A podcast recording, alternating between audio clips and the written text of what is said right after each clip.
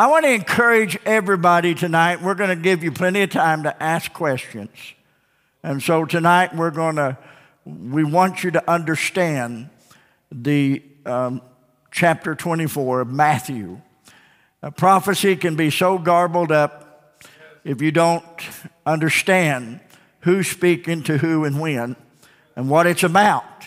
And so we're going to be in Matthew chapter 24, and we're going to talk about some of the myths about Matthew 24, uh, some of the truths about Matthew 24. And I want to talk about Israel is a fourfold plan of God. Israel has a fourfold plan. God has a fourfold plan with Israel. And so we're going to have a seat. Jimmy, it's good to have you. I'm glad to be Good here. old Baptist brother with me, amen. Pastor's of the First Baptist Church of Galena. Amen. If you can find Galena, if you can find Galena, I'm sorry. No, it's a good place. We had a revival there, and the Lord blessed, and it was good. We had a great time. It was great. And um, the First Baptist Church of Galena has a great pastor, Brother Jimmy. He's an amazing man. Amen. And he is an incredible person. I love him. There's a reason why God doesn't make Jimmy any uh, people like Jimmy any longer.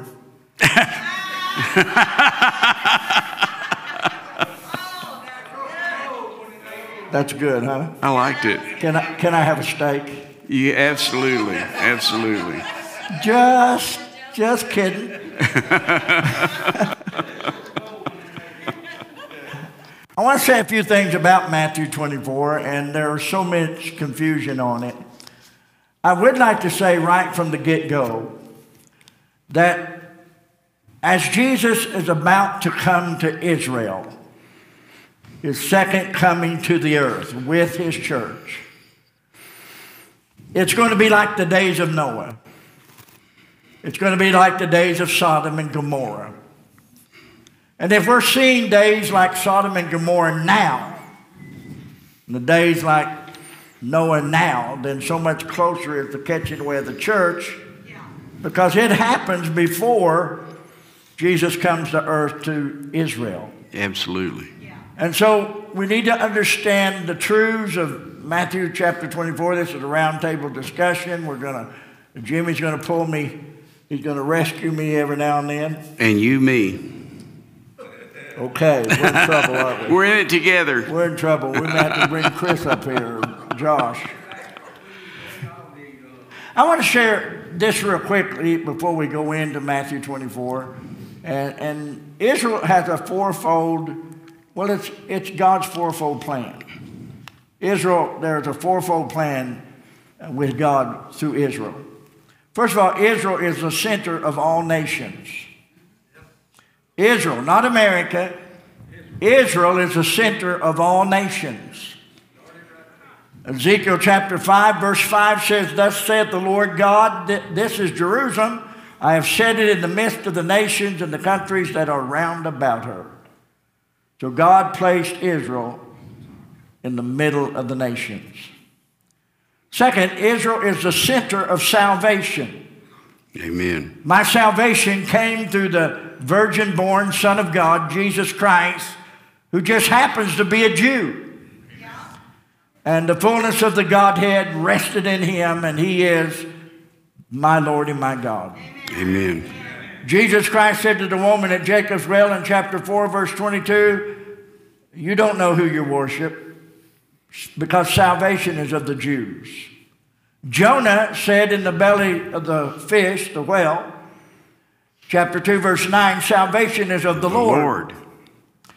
So Israel, first of all, is in the center of the nations. It's not America, it's Israel. That's why you need to keep your eye on Israel.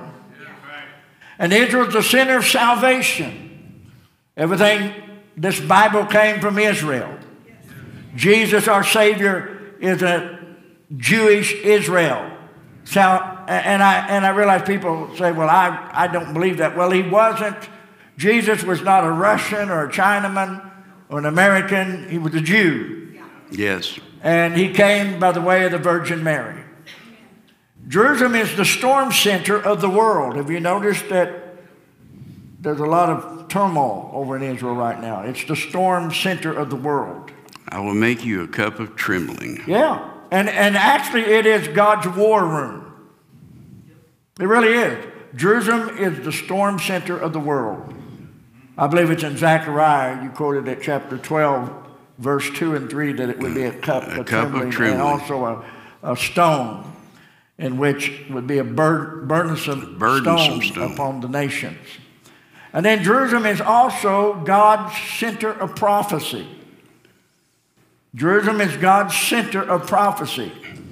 It's not TBN, it's not what's some of the others? CNN, PTL, that tells you how old I am. MSLSD. Prophecy headquarters is not in America. Prophecy headquarters is not here. God's center of prophecy is in it, Jerusalem. It's interesting that God put Israel in the middle of the nations. Then he put Jerusalem in the middle of Israel. And then he put the temple in the middle of Jerusalem. And if you notice, Pastor, uh, in all the prophecies, the Old Testament and the New, and they talk about, you know, king of the north and the king of the south and the kings of the east, these are all in relation to Jerusalem. And, uh, and when you study the old Talmud writers, the rabbis, uh, in the years even after Jesus, of course, unbelieving Israel, uh, the, they, they speak of Jerusalem as the center of the earth, Yes. So when he said north, he meant north of north of Jerusalem. south, south of. All prophecy is south, north, east, or west of Jerusalem. Always remember that. It's not northeast, south of America. It's from God's holy city. Now let's look at Matthew 24. And we'll read the first few verses because they're important that we see who is talking, what's being said here. Um, I looked at this and I was really blessed by what it said. And Jesus went out and departed, verse 1, from the temple. And the disciples came to him, for he showed him, for to the, to- they showed Jesus the buildings of the temple. The temple was, the temple actually sat on 36 acres on the top of Mount Zion. And on the top of Mount Zion, the temple went over 90 feet tall. It was a, when you looked anywhere in Israel, you would see this incredible temple that stretched into the heavens. And so the disciples told Jesus, Look at the temple, how gorgeous it is. And in verse 2, Jesus said unto them, See you not all these things? You see the temple, how beautiful it, how beautiful it is? Verily I say unto you, there shall not be left here one stone upon another that shall not be thrown down. And the disciples were blown away because the disciples were Jews asking about a Israeli question. This is a question about Jesus ruling and reigning in Jerusalem. It's a question about Jesus coming as Messiah to Israel. A kingdom. Yeah, a kingdom, his kingdom. Verse 3 And as he sat upon the Mount of Olives, the disciples came to him privately, saying, Tell us, when shall these things be? And what shall be the sign of thy coming of the end of the world? There's actually two questions there. What would be the sign? And, and you know, I think Jesus got really fed up with the Jewish people always wanting a sign. Sign, sign, sign, everywhere a sign, give me a sign. You know that song? I know that song. How's it go? I put my hair up under the hat and I went, went in to ask him why. And he said, You look like a fine young man. I think you'll do. And I said, uh, So I pulled off my hat and said, Imagine that, me working for you. Do this, don't do that. Can't you read the signs? Sign, sign, sign. if you remember, Jesus Christ said to them, There'll be no sign to Israel except the sign of Jonah the prophet. For he said, As Jonah spent three days and three nights in the belly of the whale, Matthew 12, so shall the Son of Man spend three days and three nights in the heart of the earth. And by the way, the heart of the earth is not the grave. And so Jesus Christ said, That's the only sign you're going to get. And that sign is to the church, that sign to people that will listen to Jesus Christ. One sign, the death, burial, and resurrection of Jesus Christ. Those three go together. It's one great big sign. God loves you, and God is powerful, and God will deliver you. Death, burial, and resurrection of Jesus Christ.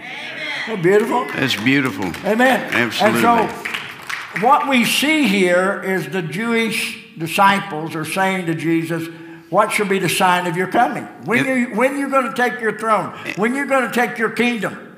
They're asking him a Jewish question. When are you going to become the king? Because in their mindset, the Messiah would come when, at a time of great tribulation, which was the Roman rule at that time when Jesus comes. So they had that checked. They checked it off. You know, yep, tribulation, time of Roman occupation. And then the forerunner, he came, and his name was John the Baptist. That's it. And he preached, He's coming. The King is coming.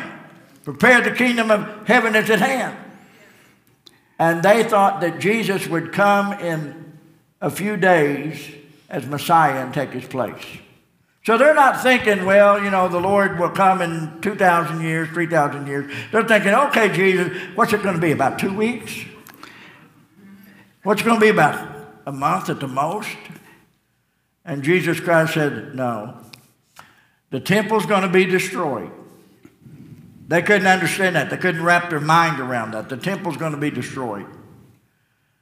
Titus 70 AD.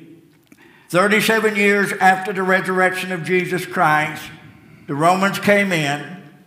Titus the Roman came in. They cut down the olive trees on the olive mount. They cut down olive trees. They put them in the temple. They kindled wood. They started a fire with the olive trees and the oil that was in those olive trees, it just combustible. The temple was stone. They had stones that were, oh, I don't know, 20,000 pounds apiece. And it was an incredible lime, white limestone temple. It was gorgeous. And so Titus put all these trees, these olive trees, cut them down. There's a prophecy. You remember where that is? There's a prophecy about the trees being cut. Is it is it in Zechariah? I can't remember, James. Anyway, um, that's a good study for everybody. But anyway, they cut down all the trees. They put them in the temple. They set them on fire. And the gold that was in the temple, that was there for display of God's power, the gold melted because of the intense heat. The rocks cracked and the gold melted into the stones. And remember, Jesus Christ said there will not be one stone left upon another. And so the Roman soldiers come along after they burned it down and they tore every stone apart one by one to get the gold that had melted into the temple foundation into the stone. That's, that's what happened. So, in, and Israel at that time was scattered all over the world. I'd like to just, before we get into the, the chapter here, just to what you said in the setup that these were Jews, they were Jewish servants of yes. a man they believed to be the Jewish king who would set up the Jewish throne. He was going to sit on the throne of his father David. And, uh, and just to, to let you know what kind of mood Jesus the man was, remember he was 100% God and he's 100% man. Yes. He never quit being God and he never quit being a man. So, right before they're in the temple and they ask him about the temple. And, uh, and, uh, and he tells them there won't be one stone left on another. Right before that, in verse 37 of chapter 23, Jerusalem and, and it, the nation of Israel has formally rejected Jesus as their king. And because they will not follow him, they will not believe him. And then he's got the 12 here, and of course, one of them is a devil. And uh, they, he tells Jerusalem in, in verse 37 to 23, O Jerusalem, Jerusalem, thou that killest the prophets and stonest them which are sent unto thee. Yeah. How often would I have gathered thy children together, even as a hen gathereth her chi- chickens under her wings, and you would not? Behold, your house is left unto you desolate. For I say unto you, you shall not see me henceforth till you shall say, Blessed is he that cometh in the name of the Lord. And then he walks out of the temple. And while they're standing on the outside of the temple, the, the disciples like pointing at everything. And Jesus says, You won't see one stone left upon another. What he says here is something that you hear in temple if you ever go with a friend to the synagogue, to, their, to a Jewish Sabbat. Uh, you will hear this every. Uh, You'll hear this every Saturday morning, and it goes like this Baruch haba b'shem Adonai. And it means, Blessed is he that cometh in the name of the Lord. They're still looking for him. They are. They'll see him soon enough because he's coming. So, this is the kind, Jesus, the, the, the nation of Israel has just rejected Jesus as their king when he walks out of the temple and he says, You ain't going to see me again until you're glad to see me. Essentially, right. what he says. Je- Jesus is basically saying to these, these disciples here uh, and the scribes and the Pharisees, You want signs? The church is going to receive the sign of death, burial, and resurrection of Jesus Christ. Jesus is going to die on the cross. And he's going to remove the veil of the temple. He's going to remove the, the, the, lambs and the offerings. He said, but he says to the Jewish people, You want signs? I'm going to run them out your nose. so the signs in chapter 24 is signs running out the Jewish people's nose. For Israel. Israel, yes.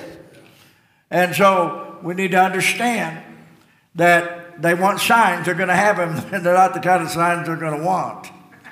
But um, I think it's important that we understand that chapter 24 is not a Gentile chapter, it's a Jewish chapter. It is not a church chapter. In fact, it's not really a book of Revelation chapter, although you find things about Revelation in it. The chapter 24 is about Jesus coming back as King of Kings and Lord of Lords to rule as the Messiah in Israel. And he went away, and during this time, he calls the church unto himself. And one day he'll return after he catches the church on, and he will come back after they have signs running out their nose. Signs like hailstones, the size of 150 pounds apiece. Signs like locusts crawling on the ground, signs like earthquakes in divers places and famine, and the white horse riding out, which is the Antichrist making a covenant with Israel for one week, seven years in Daniel chapter 7. Signs like after the white horse rides out in Revelation chapter 6, like the red horse riding out afterwards, blood, war breaking out everywhere. Signs like the, um, the uh, black horse, black horse, famine, disease, pestilence, the pale horse, the four horsemen of the apocalypse. I don't know why they call it the four horsemen, but anyway, uh, it is called the four horsemen. Actually, there's five because death follows it, and there's another one riding a horse as death. It doesn't give too much about it, but there's actually five of them. But anyway, um, that's in Revelation. And so we want to talk about, I guess we want to do some myth busting, huh? Yeah, and I just want to add one more thing about Jesus leaving. They've rejected, Israel has rejected him, Jesus has rejected them. I'm not coming back until you're glad to see me. You know, until you say, Blessed is he that cometh in the name of the Lord. The disciples asking these questions, and it's kind of a setup you could take verses three, uh, verses four through fourteen when Jesus starts describing things that are going to happen in the great tribulation. These are not signs for the rapture, as James pointed out. The church will not live through these particular signs, but if we can see those signs and hear the noise, well, then we're close to it. You know, if you see all the Christmas decorations coming out, you know it's close to Thanksgiving. Right. Real close to Thanksgiving.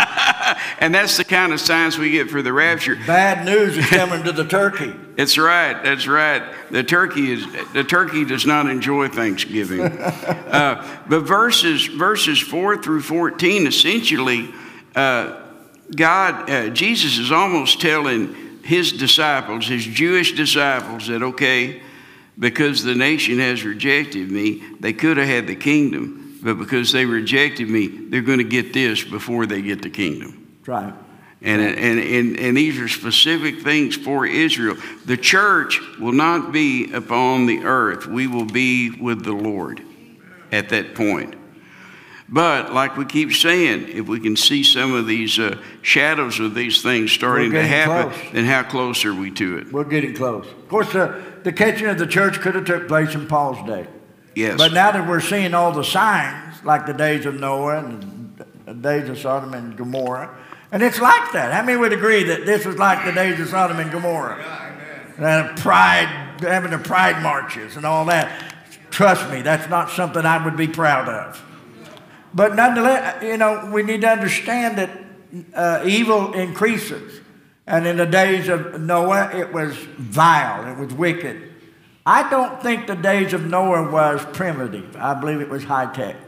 Amen. I believe before the days of Noah, I think it was as high tech as it is today. I'm serious. And giants were in the land. We talked about this the other day in prayer, in prep.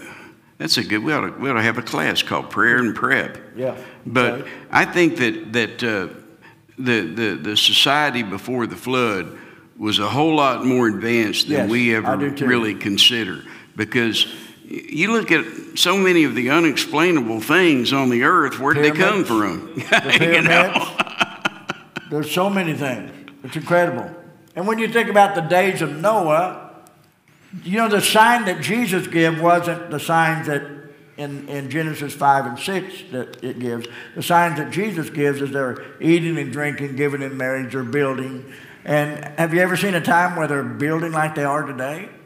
And they're partying and giving in marriage and they're eating and their, their hearts, uh, what's it called? Uh, surfeiting? Is that the word? Surfeiting means that you're sinning so much that you're trying to find new ways to sin. Yeah, yeah, and it means the buffet's really good too. Yeah, surfing. It's Eating like it's like sin surfing, like channel surfing.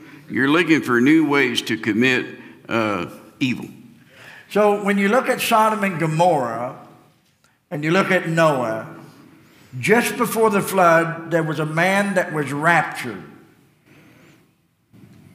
He was translated. His name was Enoch. He walked with God. He was not because God took him. It's mentioned in Hebrews chapter 11 and also in Genesis just before the flood. It was Noah's great, Noah's great granddaddy. Yeah, yeah. And the book of Jude says that Enoch was a preacher of righteousness and he preached it was ungodly, ungodly, ungodly. Boy, he was really hammering it. Everything's ungodly just before he was raptured. He, but he said this before he was caught away. He said, before he was evacuated, he said, The Lord cometh with ten, ten thousands of his saints. That's in the book of Jude. And so, if I'm correct, and I believe I am, that Enoch is a picture of the church being taken before the great wrath of God is poured out, like the days of Noah. I agree with James completely, and I, I got to give old brother Enoch credit because he not only describes the second coming of Jesus Christ before the first coming, yeah. he describes the second coming of Jesus Christ before the flood. True. And I think he was confused a little bit. I think he had no, Adam a little bit confused with that too, you know, Methuselah. But anyway, uh, uh, but anyway, um, I do believe that Enoch was translated. The Bible says they looked for him. You know, Russia has com- cosmonauts, America has astronauts, God has was nots. Enoch was not. He caught up into the clouds caught before the Lord. Where do you come up with all this? Where do you get all this? I never hey, heard that before. let me put it like this Enoch is never going to die. So, well, he has to. Hebrews 9 27. He had to, no, he doesn't. If the Lord comes tonight, I'm not dying. There's going to be millions of people not dying. It's appointed unto men once to die, the race of men. It's appointed unto the race of men to die. But there are exceptions. And the church is an exception. Knox going to be caught up, to, and he was translated up. Same word that they use for us being translated up. And there's something that we didn't discuss, but you could add to that. During the millennial kingdom, when Christ comes again, he sets up the kingdom on the earth, and we're restored pretty much like it was in the garden where the lamb lays down with the lion and all that stuff's going to last a thousand years. It's a time where uh, where they said that, that if, a, if a person died at 100 years old, they'd say it was just a child. And so there will be mortal people in that kingdom. And so the people who are alive in that kingdom and, and are flesh and blood mortal people, uh, when, when, when, when the final judgment comes and the new heaven and new earth come, those people will be, will be given their glorified bodies just like we will be at the rapture. So there'll be another set of people who will be in eternity in the new heaven and the new earth without having to die. Yeah, yeah. And you look at Noah, when he was in the ark, he was lifted above the wrath of God by the flood waters. He was lifted above. And so there'll be people preserved in the great tribulation, but it won't be the church, it'll be tribulation saints, and right. it'll be uh, Jewish believers that will trust Jesus as Savior. They'll be lifted above the waters, preserved, but the church is going home like Enoch. I've heard it put by our, uh, our Messianic Jewish friend, Amir. Uh, he said that Enoch is a picture of the rapture of the church.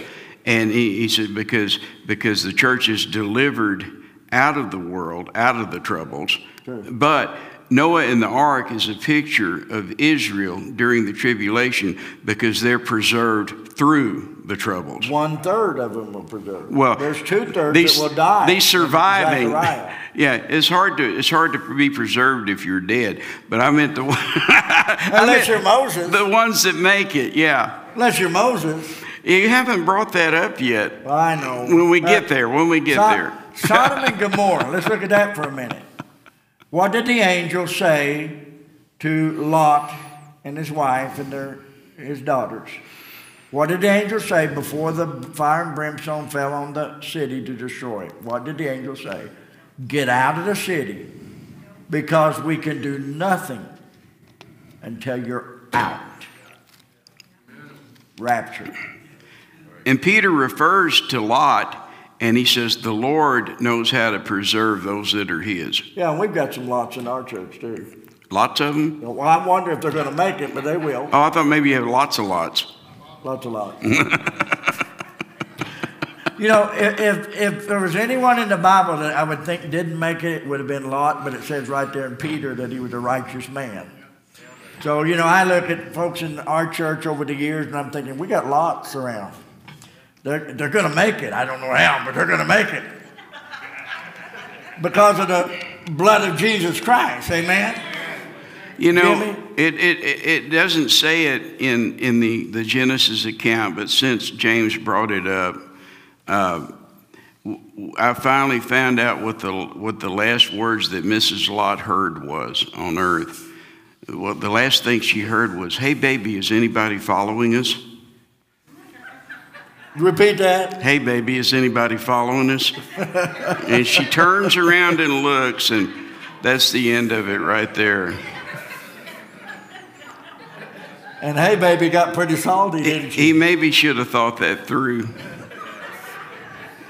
oh, man. Jimmy, Jimmy, Jimmy. What are we going to do with you? well, I wasn't there. I don't have a video. Matthew chapter 24 is just that. It's signs to Israel. He's telling his, his disciples, I'm coming back, but not like you think. Thank you. And, and you know, he's coming great. back to Israel. And he's going to set up his king, his kingdom. He, the kingdom of heaven is at hand. But first, he's going to take a group of people home that the kingdom of God is within them, the church of Jesus Christ. We'll be caught up to meet the Lord in the air. We're going to be with Jesus Christ. And then he's coming back to set up a kingdom.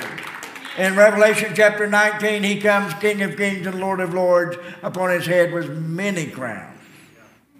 And we're coming with him in Revelation chapter 19. James, let me compare, just real quick, let me compare something to that. Acts chapter 1.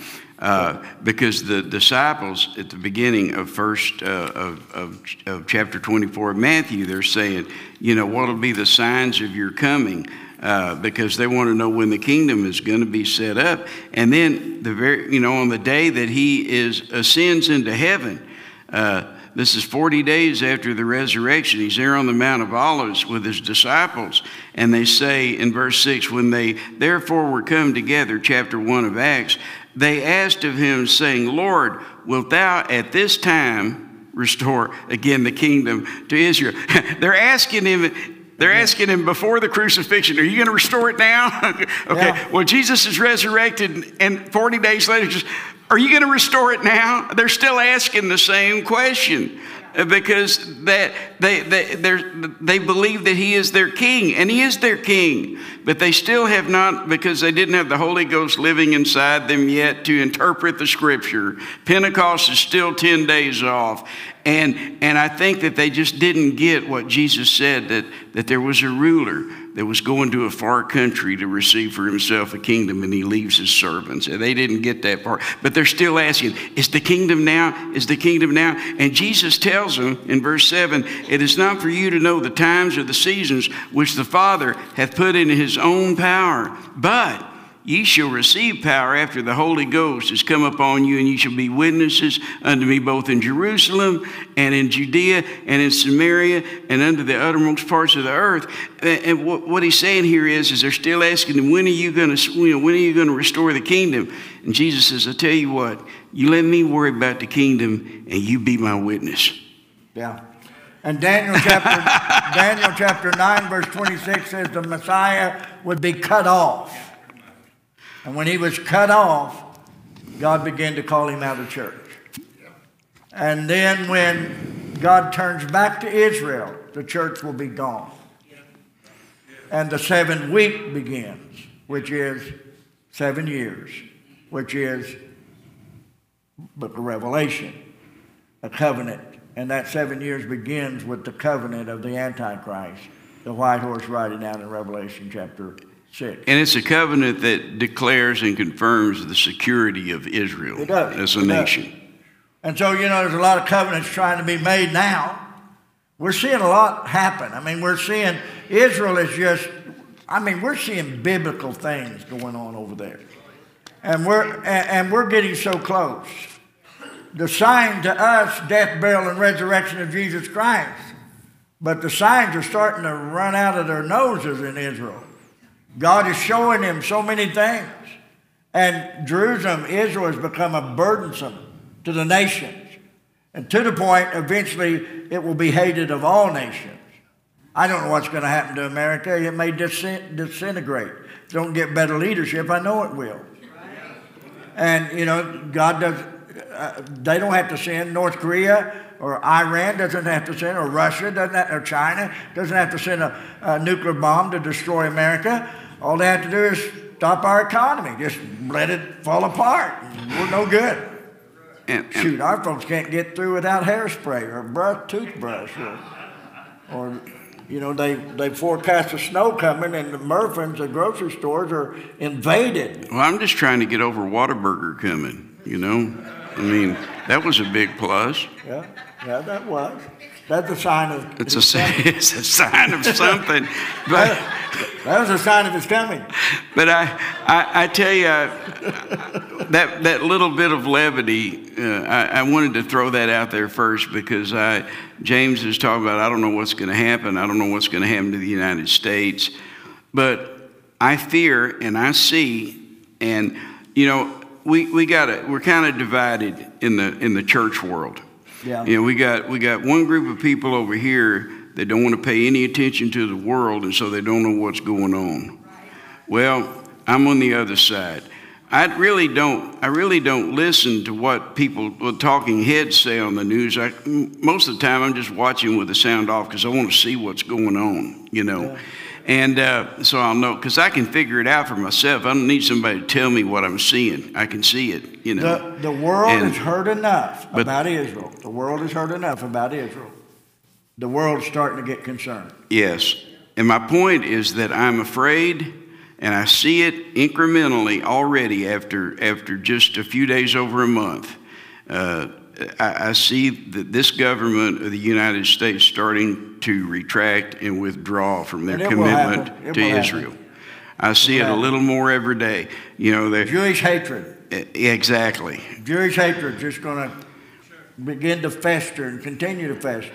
Wars and rumors of war beginning to sorrow. Is there any other people on earth that, that, that people just want to kill them because they're, because they're that way.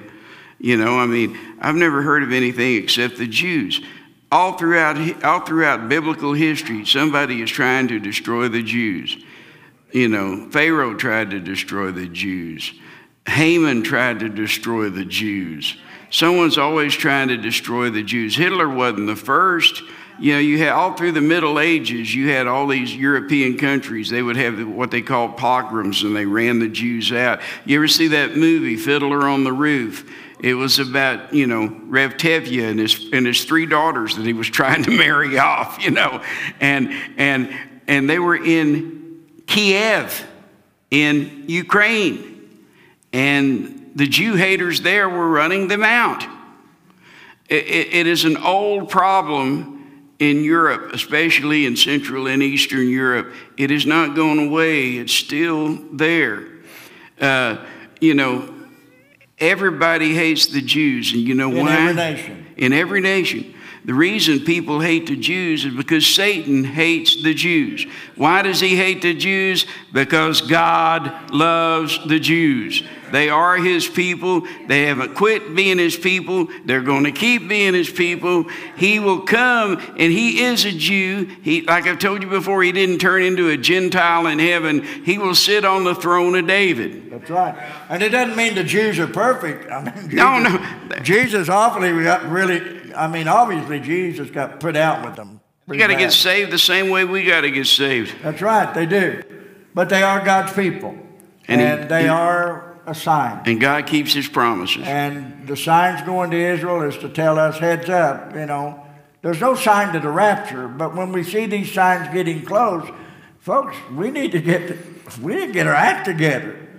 But the Lord could have came a hundred years ago, but I, I don't think we got a hundred years no. left. I don't think we got fifty years left. No. I'd be surprised we got just a couple of decades left. I'd be surprised we got another two or three weeks left, honestly. I don't know if we'll be here next Sunday.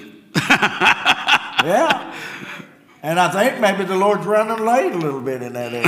Uh, the, the, Lord's coming. Amen.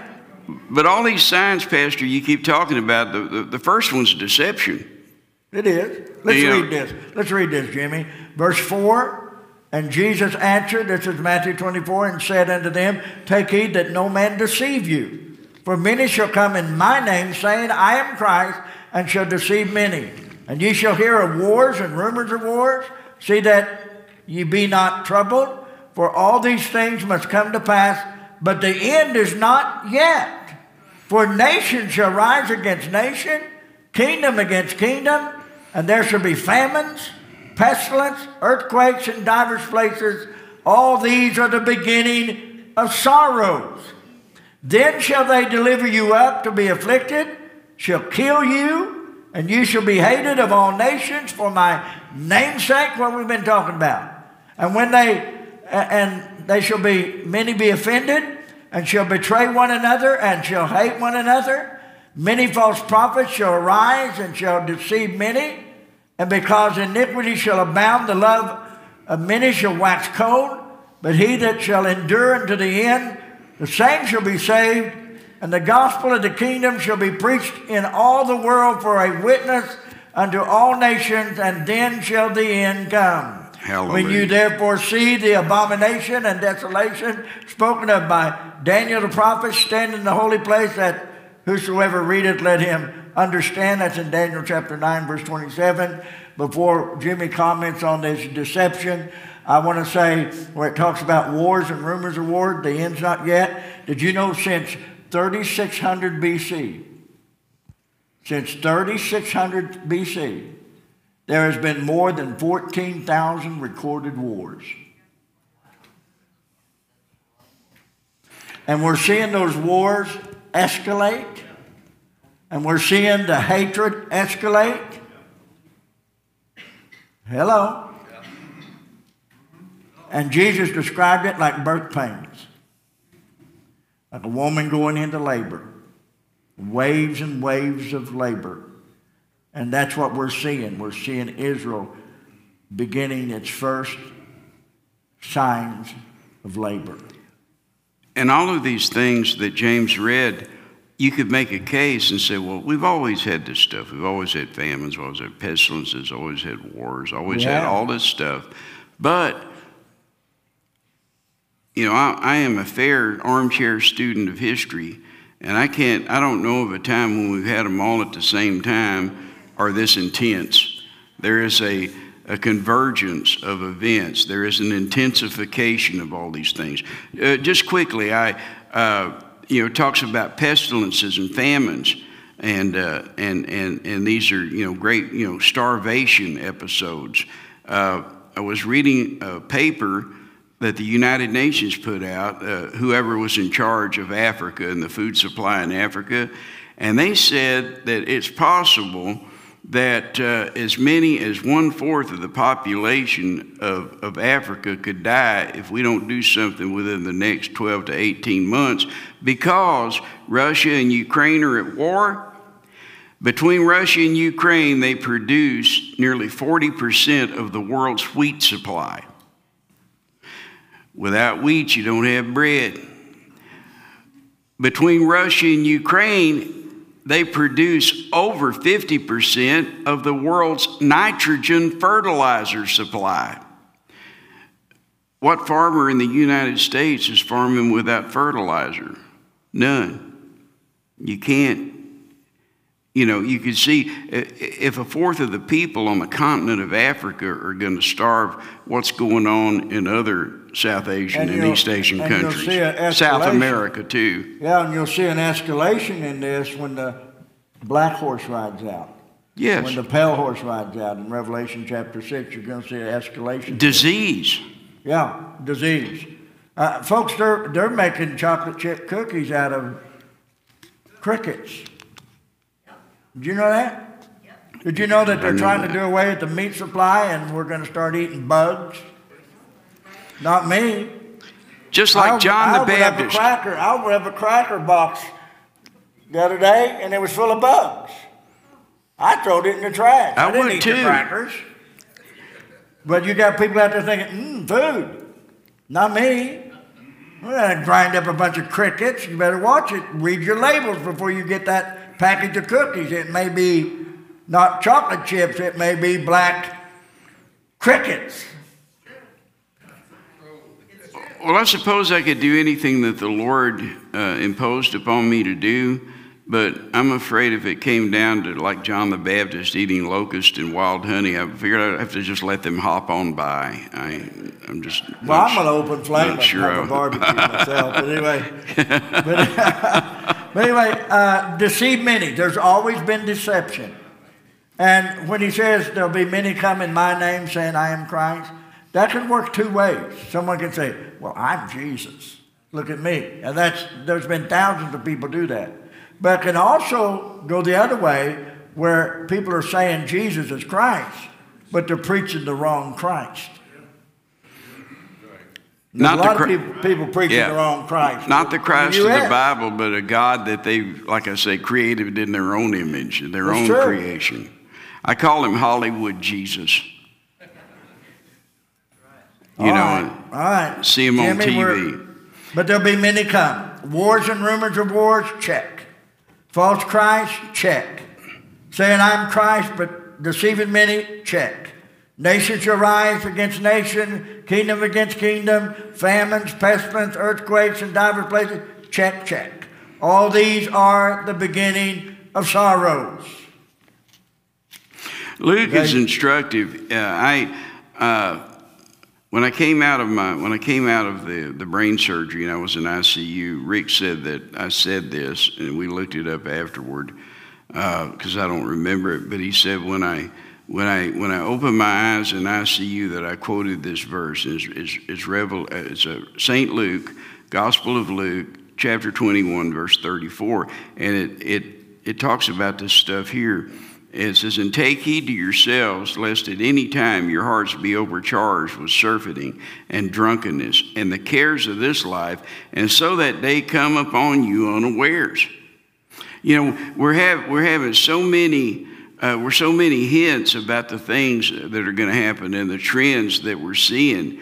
You know, we shouldn't be taken by surprise about anything. It's like, you know, last year when uh, or year before last when I saw uh, Iran, uh, Afghanistan, and I saw the way we left Afghanistan. I'm sitting there watching it on TV, and I never believed that I would see a thing like that, but I saw it. Yeah. yeah. It happened. And, and the weapons they left behind, these guys in Hamas are using against Israel right now. Now, have you, have you ever heard someone say in verse 14 of Matthew 24 that the gospel's got to be preached to the world before Jesus can come? You ever heard someone say that? It's based on verse 14, and this gospel of the kingdom shall be preached in all the world for a witness unto all nations, and then shall the end come. So they say the end can't come because we ain't preached Jesus to the whole world. That's not what that verse is saying. That verse is saying, despite everything, despite the great tribulation, despite the persecution, despite all that's going to come upon the world, God will always have His word declared. That's right. His word's been preached to all nations already, but look at the, the YouTube and look at the Facebook and the live streaming. But that's not got anything to do with it. I mean, a man can ride a camel on a cell phone, there's something there, right? Mm-hmm. But nonetheless, he's not saying that the gospel's got to be preached to everyone before Jesus can return, and they want, right. they want to hook that to the rapture. It's not rapture, that's the end. The, the key, end comes. The key phrase is for a witness. Yeah. The witness is there. And, and Paul uses that in Romans where he said, where, in Acts, where he said, But God left not himself without witness. God always leaves a witness. You also remember the Great Commission, go into all the world, preach the gospel to every mm-hmm. creature. And then he told them to go and preach to Jerusalem, Judea, Samaria, to the uttermost parts of the world, right? Right. Now, what he said on the day of Pentecost? Go out there and preach to all nations. Wait and tarry and preach to all nations. Now, stop and think. What was the end of the world? Rome. Rome was the end of the world. They preached to Jerusalem, Samaria, Judea, and to Rome. And I would submit the disciples achieved that in their lifetime. Yeah. But I don't think that's what he's talking about. I do believe what he's saying is that God will never be without a people. Right. And the word will always be there, and people will always have a chance to be saved if they want to be. Another time like that I think of, James, is, is if you think about it, during the great missionary movement that for about that came out of the Great Awakening uh, in the, the, the, the, 18th century, from like 1750 to 1925. Uh, you know, preachers with nothing but a King James Bible and a shotgun and a piano playing wife took the gospel to the entire world during that 175 years. I mean, and there are all kinds of reasons why it fell apart. You know, you can almost date it to the Scopes monkey trial in 1925. The belief in evolution, the belief in man's own ability to save himself from his problems. When I was a little kid, it was all those scientists in white coats in the science fiction movies. They had the answers to everything, you know. And so that's why it fell apart. The electric light is probably the greatest invention of Satan the devil. Because the electric light makes us think we're safe in any situation, makes us think we're secure if the light is on, but the darkness is right there. But you got to stop and, and stop and think about this too. If you preach to all nations, you preach to the whole world. Time moves on. What are you going to do for the next three generations? They got to hear the word. So God is saying that He'll never be without a people. Revelation chapter 11, two witnesses. Yes. Revelation chapter 7, 144,000 Jews. Yes.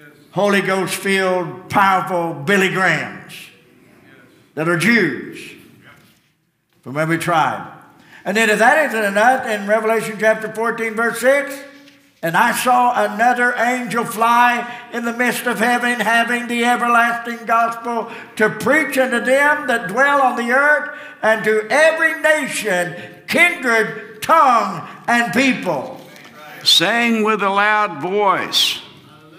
Yeah. Praise God. Worship God. I'm getting excited. I'm about to kick this table And over. give glory to Him, for the hour of His judgment is come, and worship Him that made heaven and earth, and the sea and the fountains of waters. This is an angel talking to people down on the earth. Giving them a chance. And they're looking up there. What yeah. in the world is going on? You know, I, you know, it takes a really thick skull to not listen to Yeah, that. but what they're going to say is, I think I'll have another brat. Turn the game back on.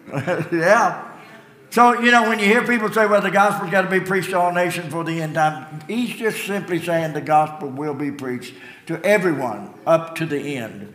And I think the gospel's been preached to many nations and to the whole world several generations. So God is just simply saying the end will not come without God giving everybody a chance to the preaching of the gospel of Jesus Christ. Isn't that beautiful?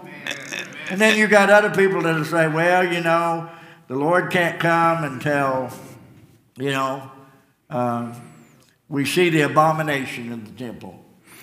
You know, the temple's got to be built. Lord can't come. Listen, the Lord may come before the temple's built for the church. He may come after the temple's built. You say, what are you going to do, preacher, if they build a temple next month or next year? I'm going to rejoice. I'll watch. I'm just getting closer. we're just we're just getting closer, aren't we? We'll, we'll get no a, sign. We'll get up a field trip. uh, yeah, uh, he, you know, and, also bear this in mind. There's something that a lot of people haven't considered, but I, I've spent some time thinking about it. I think about the way they worshiped before they built Solomon's temple. And we have instances they went to the tabernacle when it was at Shiloh. They went to the tabernacle uh, when, when David brought the ark to Jerusalem.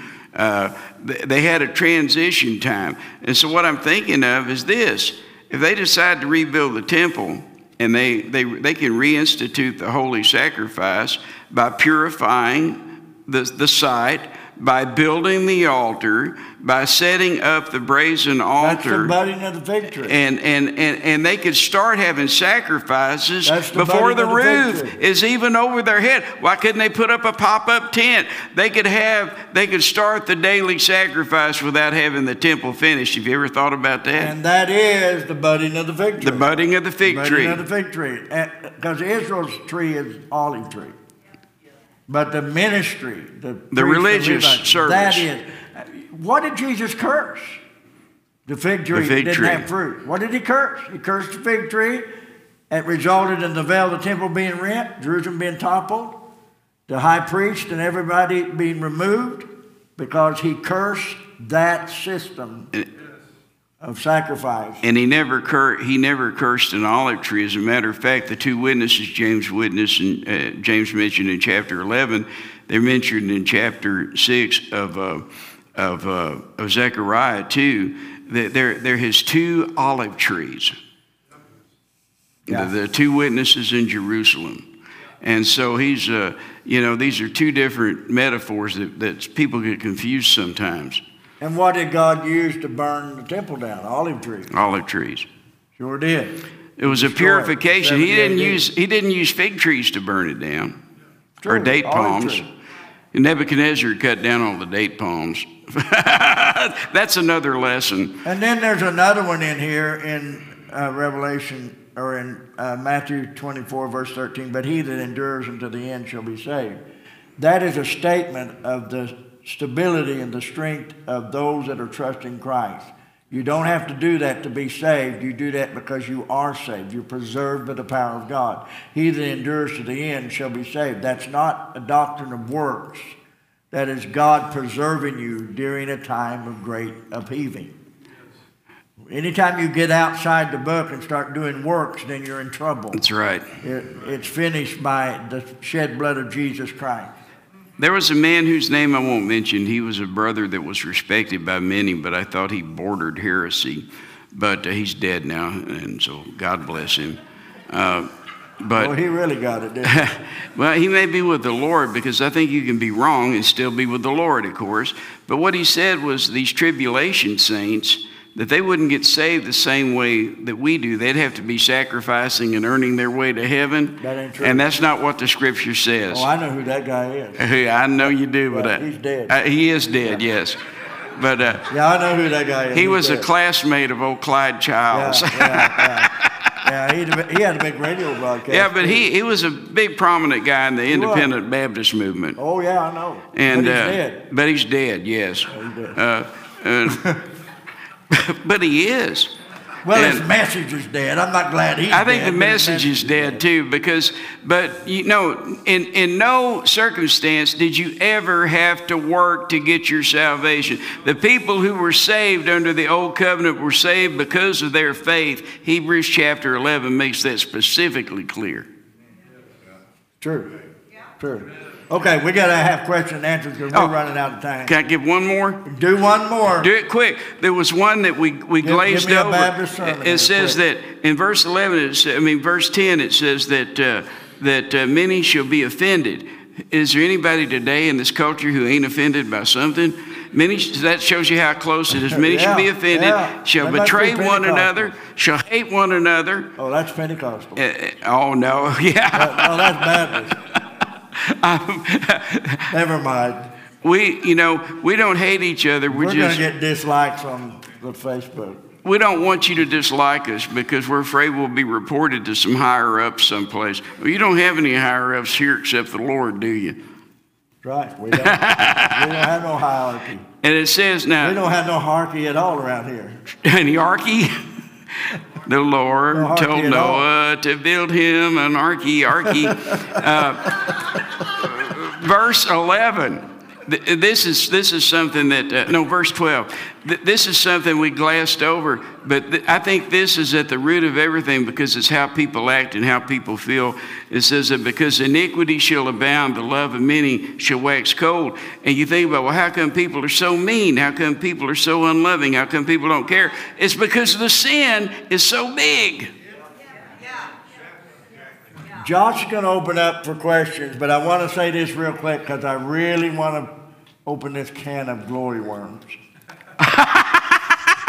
There's people who believe and teach that there has to come a great revival before the rapture of the church.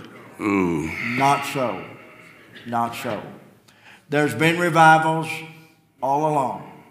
There's been massive revivals. Kathryn Kuhlman, um, other great preachers, Oral Roberts, despite what you think of him, that was a great time of revival. Branham, a great time of revival. 1800s, the Pentecostal movement, the Word of Faith movement, and uh, the Jesus movement in 1978. There has been great revivals. There's great revival going on in other places right now. Just because you don't see it in your corner, it doesn't mean. But there are people that, that teach that there has to be a great revival before the rapture. That is not true. And they're specific, James, about it being a, a universal revival. Yeah, they want it to be you worldwide know, bring, revival. bring Jesus back through our revival. That's not true. In fact, the greatest revival the world will ever see will be during the Great Tribulation, Amen. after the church is removed, Amen. after we're gone. So why is there going to be a great revival after the church is removed? Because we ain't done our job. I want to speak unkind about the church, but we haven't done our job. And we're going to be taken out of here. And then the two witnesses and the 144,000 and the Jews will get the job done. Yes, And there'll be a great revival during the Great Tribulation. But don't let anybody tell you, well, there's got to be this great revival. There's got to be this arms growing back and lame jumping for, and eyes opening up, and there's a massive move of God on the earth. Jesus can't come until we see that. Well, who said? Because that Who would said? give that would give us a false security. James says, "Well, Jesus Jesus is not going to come today because we haven't had the big revival yet, so I got time to play it uh, on the back And nine." there are preachers that'll tell you he can't come. Unless there's a revival, he can't come. And that, my friend, tells me that the preacher who says that is not looking for Jesus. Right. And so we need to understand that we are commanded to look for Jesus. We, we are commanded to look to the death, burial, and resurrection of Jesus Christ. Looking for that blessed hope. That's right. We're looking for Jesus. And if a revival comes before the rapture, whoopee! Awesome! But it doesn't have to. Amen? We'll be playing in it. It isn't right for us to say, God, Jesus cannot come without at first a great revival. What should be say, stated is this Jesus can come before a great revival, he can come after a great revival. But we're not going to put restrictions on the fact that he can return any moment. Anytime. You better get some questions. We're going to wrap this up. Raise your hand if you have a question. I know you got questions. We we brought up a bunch of stuff. We dig this up on Thursday and then shovel it out on Sunday night. When the church is evacuated, Yeah, the light and the salt of the earth has now been removed. it's We're true. going to have this beautiful wedding, the marriage. Will the Holy Spirit be at this wedding, or will the Holy Spirit remain here? Me and Jimmy don't agree on this, but I'm right. It's not that we don't agree, we just have a little bit of different angle on it. I don't believe the Holy Spirit's going to be, be removed at the rapture. I believe he that now letteth will let until he be taken away. I think that he is the church. And when the church is taken out of the way, then he that wicked will be revealed. He is not, and you say, well, the church is a sheep. Not when it's concerning the body of Christ and not when it's concerning the army. So I do believe that at the rapture, the church will be removed, but the Holy Ghost will not be. We're closer than, than James suspects. It's called a he. The church is called a he, referring to the body of Christ because we are his body. We're called she when we're referred to as the bride of Christ. I believe the Holy Ghost will still be here because he is God. One of the natures of God is omnipresence. That means he's everywhere at the same time. It's true. And so you can't just jerk the church out and not have God, the Holy Ghost, still here on the earth. He, he didn't come at Pentecost. He did come at Pentecost for a new ministry, but he didn't come at Pentecost. You open your Bible, he is in the second verse of Genesis chapter 1. The Father and the Son and the Holy Ghost are all there. And, and so uh, he didn't just pop up later. The Spirit of God is moving upon the waters in verse 2 in the beginning. And at, and at the baptism At the of baptism Jesus, of Je- of the, Jesus. the Spirit of God descended like a dove and abode on Jesus. And that word abode means for a time, a purpose, a ministry. And then the other the other deal is in the upper room when when when when uh, Jesus says that. It says that the Comforter's going to come. He's going to live inside you. He's going to, and we're, my Father and I, we're going to come and live with you. We'll make our home with you. So not only are you going to have God the Holy Ghost inside of you, you're going to have God the Father and God the Son coming and sitting at your table with you. Right. And so to answer your question in plain vanilla, Jesus Christ, when he takes the church home, caught up in the clouds to meet the Lord in the air, the church will be removed. That is the he who now letteth will let until he be taken out of the way. The Holy Spirit will remain here. We'll be with Jesus Christ. Because He's God. because he's God. And the wedding will be in heaven with Jesus during the great tribulation period. We'll be safe in the arms of our Savior. The wedding will be then. But the marriage supper of the Lamb will be on the earth after the great tribulation. Because Abraham, Isaac, and Jacob and all the patriarchs have to get their bodies so they can sit at the table and partake of that meal. Yes, uh, when you look at Matthew 24, Jesus talks about the abomination and desecration. Yeah. We, we know that's in the middle of the tribulation, if I'm correct on that, uh, when the Antichrist will go into the temple Yeah, because he says, what, 1,230 days, right? And he will break, Yeah. he will break the covenant. How far earlier in Matthew, before Jesus mentions that, uh, corresponds with Revelation 6 with the first Antichrist rider? Does, does the earlier ch- portion of, of Matthew 24 correspond with the, the famines, the, the riders, and uh, The seal the judgments. wars of, the seals? Do you think that corresponds with that, or is he talking about an earlier time? Well, I have a thought of a couple of thoughts. I think that, uh, first, let me say, I believe that, uh, that uh, uh, taking away the daily sacrifice in Daniel, and, and I believe that corresponds at the time in the tribulation with chapter 11, where the two witnesses are killed and taken up.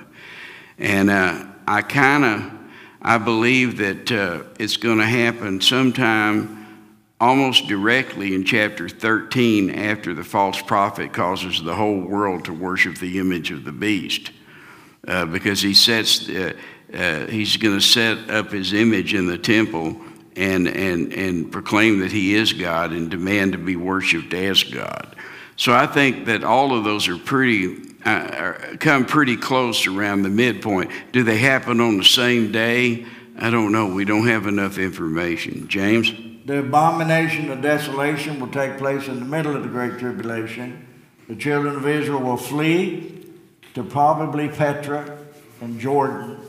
There will be two thirds of the Jewish people destroyed, one third will be preserved in that place. That's when Jesus will return at the end of the Great Tribulation. And it says in verse 29 of chapter 24 of Matthew, immediately after the tribulation of those days shall the sun be darkened, and the moon shall not give her light, and the stars shall fall from heaven, and the powers of the heaven shall be shaken. And then, and only then, shall appear the sign of the Son of Man coming in heaven.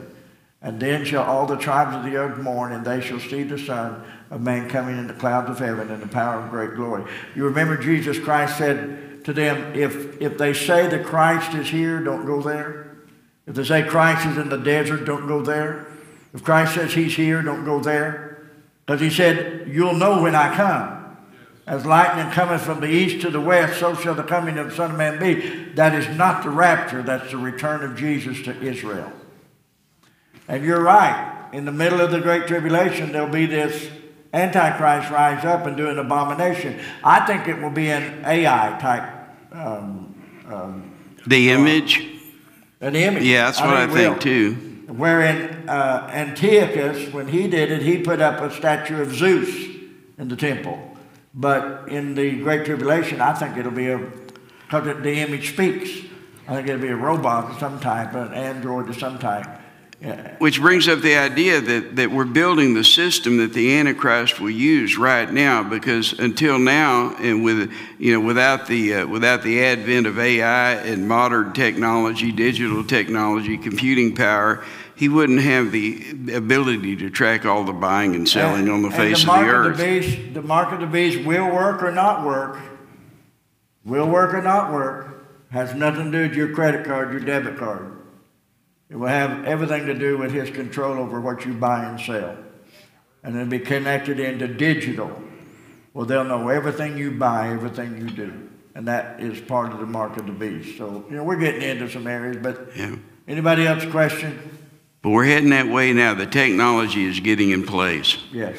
I have a question where it says that when the trumpet sounds and the dead in Christ rise and the bride goes up, it also says in Revelation 8 that when that happens, that there's 30 minutes of silence. Do you have any additional insight on that particular verse?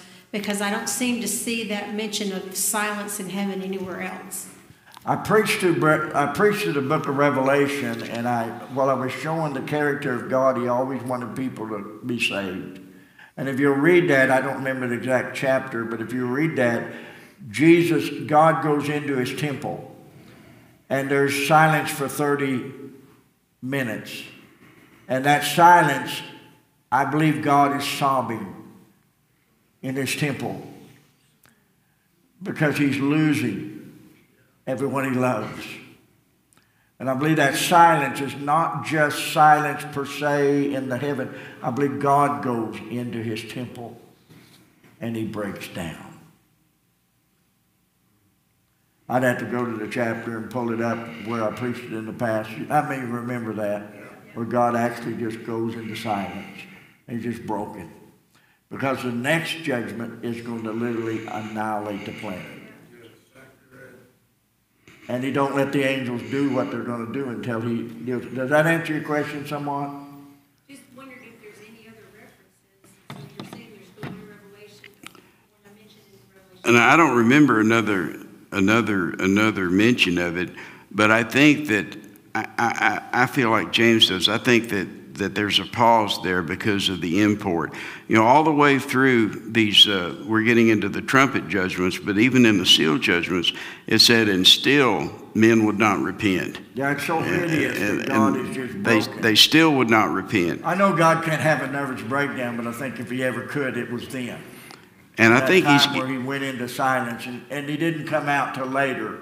His voice says, "Okay, angels, do your work." And I think it shows the long suffering of God because even though men are, would rather have the rocks fall on them than to obey God, and they're hiding in caves and everything. That'd be a good study in Revelation, E- wouldn't it? Exactly. Oh yeah. But I believe even though even though that, that no one so far has stepped forward of these people who will not accept him, he's still given them 30 minutes to go, okay, Yeah. And, and here's God your here's your do it. last chance. Go ahead and speak God didn't up. want to do it. He did not want to do it. Mm-hmm. This is I think it pictures his long suffering and patience. You go into Revelation and find that word silence and read the chapter before and chapter after, and you'll see what I'm talking about. God goes into his holy temple, there's silence, and a voice comes out of the temple telling the angels, now you can do it. It, it was just a time in which God was just saying, I, I'm having a hard time with this. I really am. Anybody else? Question? Oh, come on. We're about out of time. But Jimmy, we probably ought to mention um, in the time of Maccabean area where the the uh, desolation took place. Remember that? Yeah. Uh, remember Antiochus Epiphanes or Yeah. Antiochus Epiphanes. Antiochus from the from the uh, empire of Seleucus, which was actually a general off of um, Alexander the Great. And when he died, he divided it up into four, Into four and One kingdoms. of them was the Seleucus Empire. And out of the Seleucid Empire, the eighth king, and his name was Antiochus. And he came down he, and he, just, he, he, he, he killed an animal. He desecrated the temple. He destroyed it. He killed several thousand Jews. And he, and he took swine. Yeah, And he swine. poured swine juices and, and feces all over the temple. On the altar. Totally did it. And Jesus Christ said, well, basically, Jesus is saying that's not the one, but it's a forerunner of it. It was actually uh, 168 BC was uh, Seleucus, Syria. He was divided into Syria, same as uh, uh, Asia Minor, Seleucus. And so there's a, how many ever heard of the Maccabees? And so Judas Maccabees comes and says, Enough is enough. And he stormed the temple. He took it back. They re healed, re cleansed, re repaired the temple. And rededicated it. Yeah, and rededicated it. And that was before the coming of Jesus. So Yes. we know that there's coming a man of sin that's going to do basically the same thing, only in a greater measure. And Jews all over the world are fixing to celebrate the, the memorial of that. Remember that, remember that, that passage in John where it says that it was the feast of the dedication and it was winter? Well, the Feast of the Dedication was the rededication of the temple after, after Antiochus uh, had slaughtered the, the pig in the temple, and the, the Maccabees, Judas Maccabees, came up with an army and drove out the Seleucid army out of Israel. So they had about 50 to 80 years where they weren't under any foreign power at all. And so they celebrate that with Hanukkah. That's what Hanukkah is about. Uh, uh, that, that coincides with our Christmas. It's a remembrance of the time that the temple was profaned, and then Judas Maccabees raised the army, and they got rid of the foreign armies. But Jesus said that ain't it. That ain't it. Matthew 24 says coming again, something worse. I was going to skip on this, but you guys went to Revelation, someone, because you said the Old Testament saints, they're going to come back to and they're going to sit at the table. This is a marriage. Abraham. My question is, what kind of body are they in? I believe they'll be given the body that they're going to have in the millennium. I don't know for sure what kind of body it be, but it won't be like Christ because Well- the church will have a body like that. Well, Christ. that's what I was going to ask you was, and I know God has the power to resurrect people a nat, from a natural death, because Yeah. he did it with Lazarus, and he Sure. brought, he resurrected him back into his natural body. That was, that was my question. Could he be doing that with them? He could through That- DNA. I was just wondering about that. He could through D- DNA. Uh, only he will glorify it to where they won't die. That's what I'm- Yes, you're right. Correct. Some people who have asked me, who don't believe like we do, why is there a gap between the 69th week of Daniel and the 70th week of Daniel? Shouldn't they have come together at one time? That's what they ask me. What's your response? James mentioned the verse earlier. It's because he, because Messiah was cut off in the 69th Well, you got to 69th week. understand too that remember when the children of Israel went into Babylonian captivity, that's when the clock for Israel basically, you know, God was dealing with Israel at that time under the under the bondage, which was about 483 years. And then there was a time when Cyrus that was 70 years. Cyrus sent word that they could go back to the temple. And so when they went back to rebuild the city, that kicked in another seven weeks, which brought it to 183 years, Years. Which that leaves one week left. And the, the, So, so the answer is, is when God's not dealing with Israel, the clock stops. and and and and and J. Dwight Pentecost and uh, Francis Schaeffer, the, the hundred years ago, Schaeffer, uh, Francis Sperry Schaeffer, Dallas Theological Seminary, he said that uh, that they had done the math and that the the 483rd year was up on Palm Sunday Yeah. the day that Yeah. the day that Christ entered. Jerusalem, and everybody was saying, you know, Hosanna, Hosanna, blessed is the Son of David, he that cometh in the name of the Lord. That it was exactly 483 years. So the best way to answer someone on that is when God is not dealing with Israel, the clock stops. when God deals with Israel, the clock starts ticking again. And so when the rapture takes place, the last week, the seventh week, starts ticking again. I've also had it explained as a as a football game called for for lightning or bad weather. When they come back on the field, the clock starts where it stopped. Yeah. So that's basically what's happening. Okay, the two witnesses I've always thought would be Enoch and Elijah because they both were taken up. Um, but I understand that you think that may not be the case. The church is divided on that. But I'm right. Are you guys, are you guys thinking on the same lines? I don't know. Are you thinking on the same line as I am? You know, I, I understand the argument for Enoch and Elijah. I think Moses and Elijah makes a little more sense to me as I've gotten older. Uh, Because of the because when you read chapter 11 of, uh, of Revelation and you look at the miracles that they perform, half of the signs that they do, half of them are the signs that Moses did, and the other half are the signs that Elijah did when they were on the earth. And Enoch didn't have any of those signs. And the other thing that that that uh, has led me to this conclusion, which is it's uh, here nor there. it's deduction. You know, I mean, we don't have any proof one way or the other.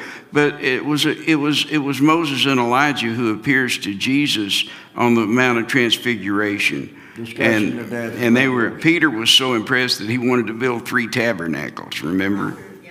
Isn't that, isn't that just like a guy? And we're not going to worship. We're not going to get him a drink of water. We're going to go build something. Let's build him a house.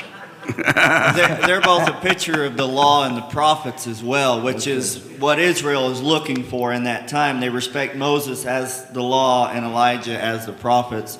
And so it's a returning to that sort of a view after the rapture of the, The, church during that the time. description of Moses and Elijah more fits in Revelation chapter 11 than Enoch. If Enoch is a picture of the raptured church, we're not coming back to die. Right. I, I think gonna die. Hebrews 9:27 is what most people get caught up in. But with. that doesn't Yeah. mean it has to be. It just means that that is an appointment to people. A whole church is going to escape that. And while we're talking about Moses, which we are, who fought over the body of Moses when he, when God smothered Moses to death with Holy Ghost kisses? Who fought over the body? Satan Lucifer fought over the body. He wanted the body of Moses. and Michael. Why did he want the body of Moses? I've seen a lot of dead people. I don't want their body. Why did he fight over Moses? Because his dead body. I'll tell you why. His dead body wouldn't decompose. He'd been around God too much. That's good. And God hid his body so that they wouldn't worship that body. The children of Israel wouldn't worship it.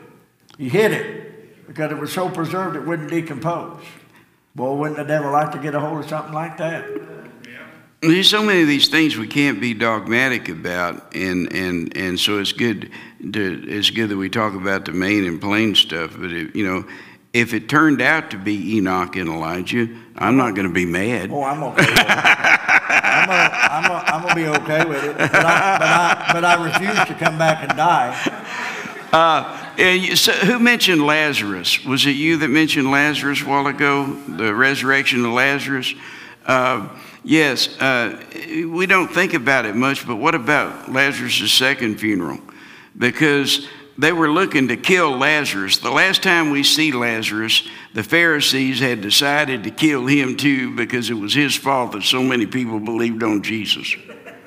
And so that's you find that in chapter 12 of the Gospel And they of were gonna John. kill him. They were going to kill him. And I, my thinking is this: if they found Jesus in the garden and killed him, then I bet they found old Lazarus too. They're gonna kill Lazarus. I bet he said, "Ooh, I'm scared." He'd already had the worst done to him, so what's he worried about, I'm right? not, I'm not coming back here to die. I don't care what you say. I am not coming back here to die. Once I'm raptured, I'm living forever. If I get taken out of here without dying, I'm not coming back to die. Amen. We're we going gotta quit. we're going to come back and eat the way you said it the other night. We are gonna eat. We're going to eat when we come gonna back. at Whataburger either. All right, we gotta quit. Do we I- gotta do this again next Sunday I hate night? quitting. Are we doing this again next Sunday night? I think we are. I don't think I'm gone? supposed. I don't think I'm supposed to be anywhere. Well, if you're gonna be gone, I'll make Josh do it, but I mean, Josh, Josh, ought to, here, Josh ought to do it anywhere, and then then he can run down and do the questions too, because he's young and has legs. he could do that. He's ambitious. I was sitting on a stool this morning. They said, Pastor, how come you're sitting down? I said, Well, because because this this stool got four legs and I only got two. We, we gotta quit. My wife told me you went too long last Sunday night, and we did it again. They've already told all the stories to the children that they know. Yeah, I know. I know. Anyway, you want to do it again next Sunday? Yes, absolutely. Does anybody want us to do it again next Sunday? All right, we'll do it next Sunday. We'll, we'll see about getting into maybe Revelation. God bless you. bit. We'll see what we're doing. Awesome. I'm excited. The Lord's coming soon. I am too. Amen. Praise the Lord. All right, we're going to be dismissed in prayer. Uh, I would give an altar call, but the thing is, you know where to find your knees on the floor. Get there. You can call out to the Lord. Amen. By the way, I've decided that I dropped a quarter out there on the floor. Actually, it was a penny. And I would have paid one of my grandkids a quarter to pick up the penny for me. But by the time I reached down and got it, I decided jumping off the bridge is not a wise idea at 70 years old. And if you weren't here this morning, you don't know what I'm talking about. But anyway, amen. All right, we're going to be dismissed in prayer. We're glad you came. Remember Bobby in prayer and Joyce. And I'm going to ask Brother Chris if he would dismiss us in prayer.